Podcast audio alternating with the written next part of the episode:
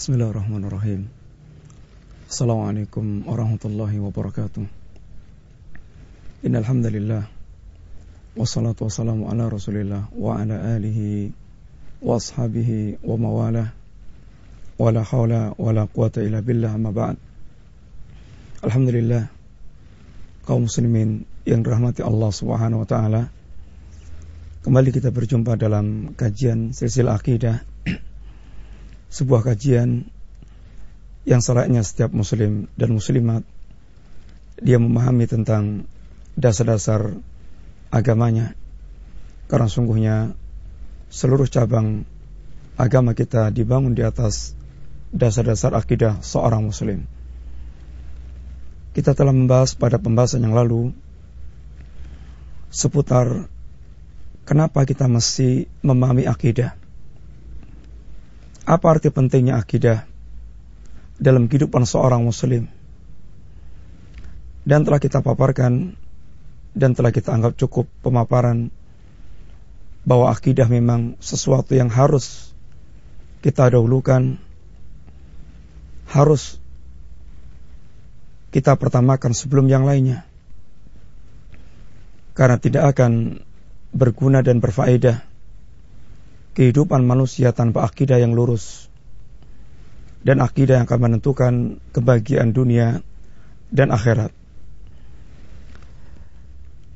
Perkara yang tidak harus yang perkara yang harus kembali kita tegaskan dan merupakan perkara sangat penting setelah kita mengetahui arti pentingnya akidah.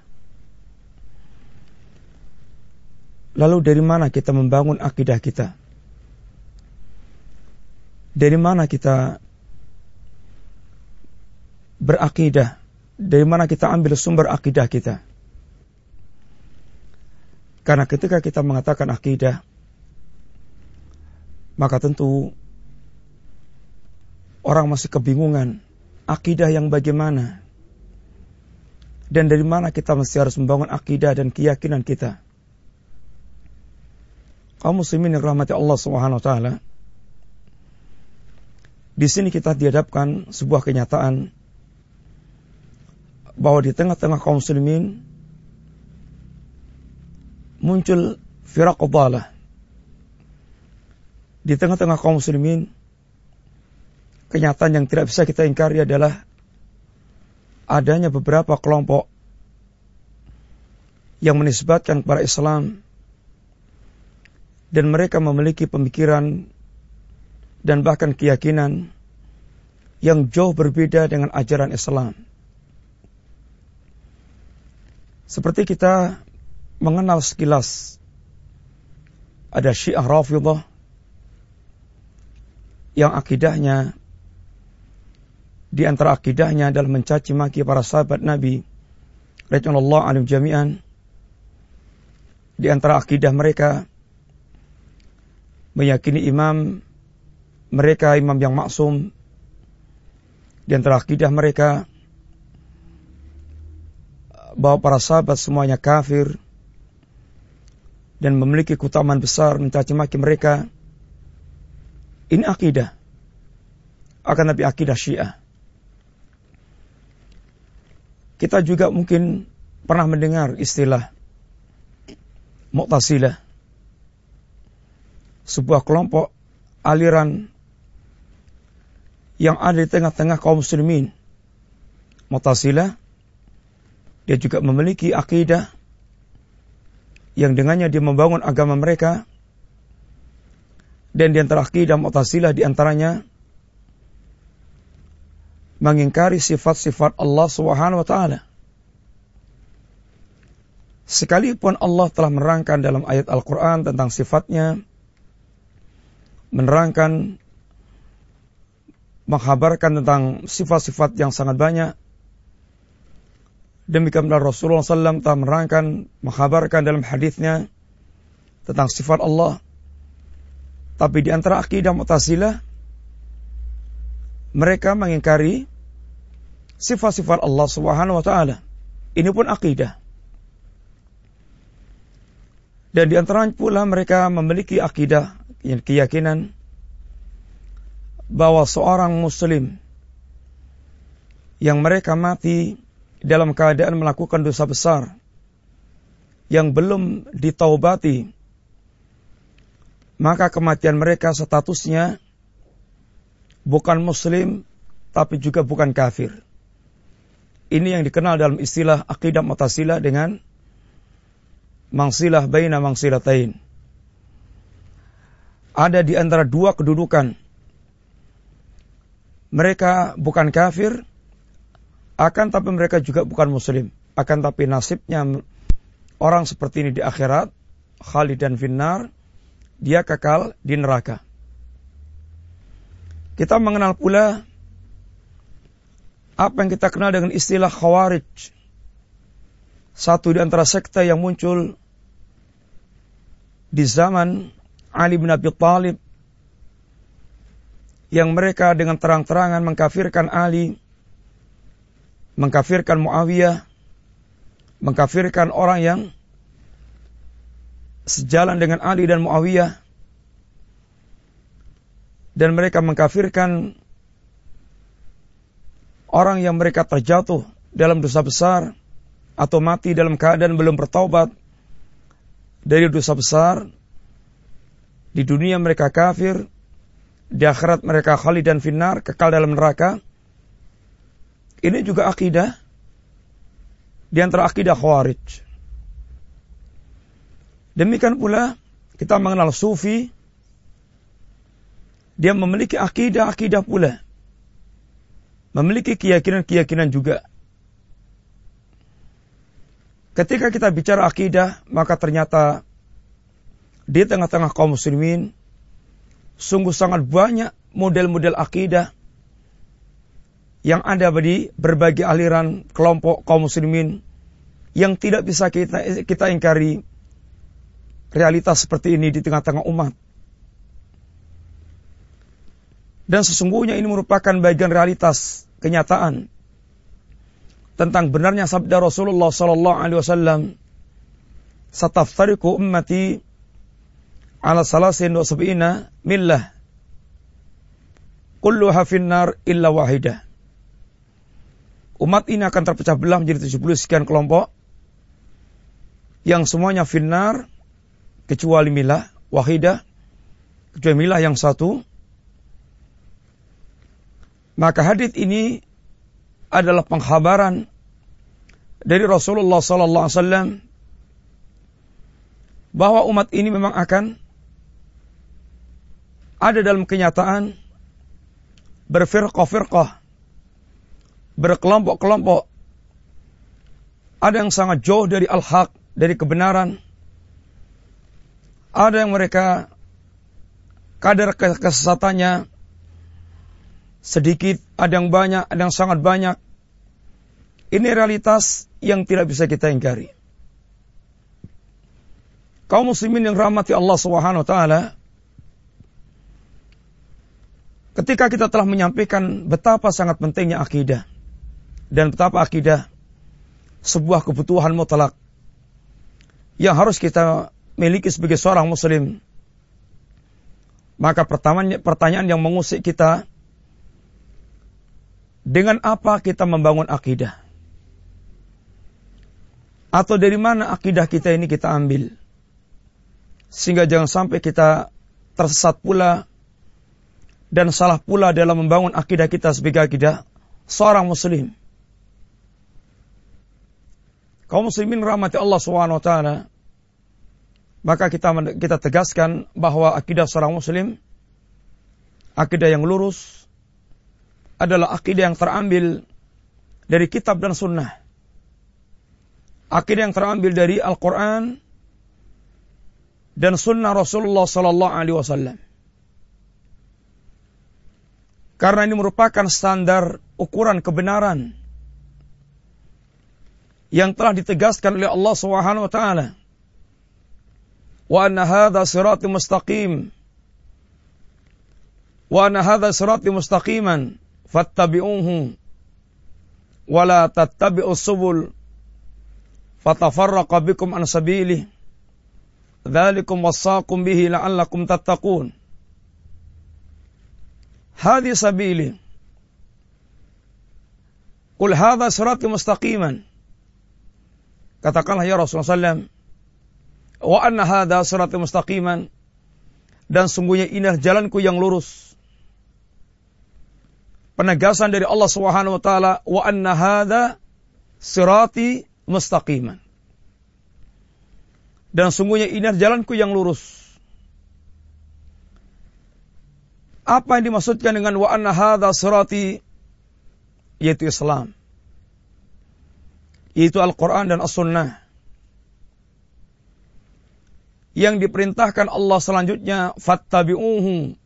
Ikutilah Islam, Al-Quran dan Sunnah. Karena itulah jalan yang lurus. Dan kemudian Allah Subhanahu wa taala mewasiatkan agar jangan sampai kita mengikuti jalan-jalan selain jalan yang telah ditunjukkan oleh Allah Subhanahu wa taala. Wala tattabi'us subul fatafarraqa bikum an sabili. Dan jangan sekali-kali Anda mengikuti selain jalan yang lurus tersebut. Dan jalan selain jalan yang lurus ini, kata Allah, ini jumlahnya sangat banyak. Wala tattabi'us subul. Subul jamak dari sabil. Ini jalan yang sangat banyak. Sehingga jalan yang akan menyesatkan dari jalan yang lurus sangat banyak. Dzalikum wasaqum bihi la'allakum tattaqun. Wasiat untuk kita mengikuti jalan yang lurus. Itulah wasiat Allah kepada kalian. Mudah-mudahan Anda termasuk orang yang bisa menjaga diri bertakwa kepada Allah Subhanahu wa taala. Kaum muslimin yang rahmati Allah Subhanahu wa taala ketika Rasulullah sallallahu alaihi wasallam menerangkan ayat ini sebagaimana diterangkan oleh sahabat Ibn Mas'ud radhiyallahu anhu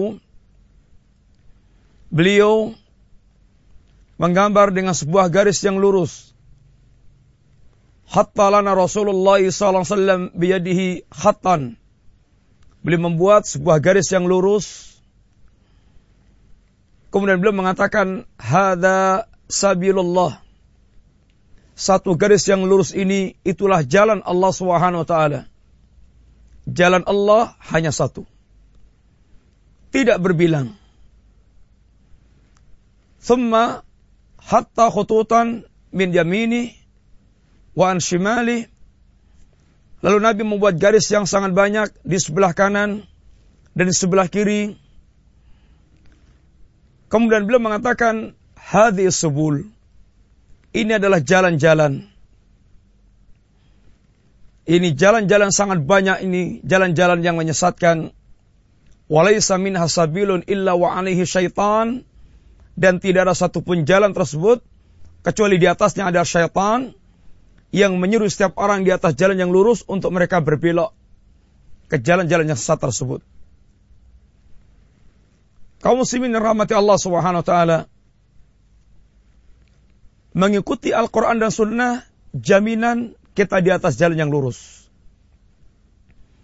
Sebagaimana Allah Subhanahu wa taala menyebutkan dalam sebuah ayat yang merupakan perkataan jin mukmin ketika mendengarkan Al-Qur'anul Karim.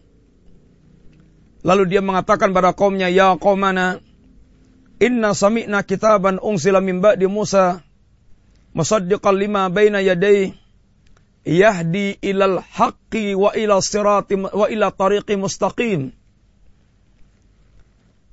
Jin, jin mukmin setelah dia mendengarkan Al-Quran tersebut, dia mengatakan pada kaumnya, Wahai kaum, sesungguhnya kami mendengar Al-Quran, mendengar kitab yang diturunkan setelah Nabiullah Musa yang kitab ini membenarkan semua yang ada pada catat pada pada kitabnya Musa.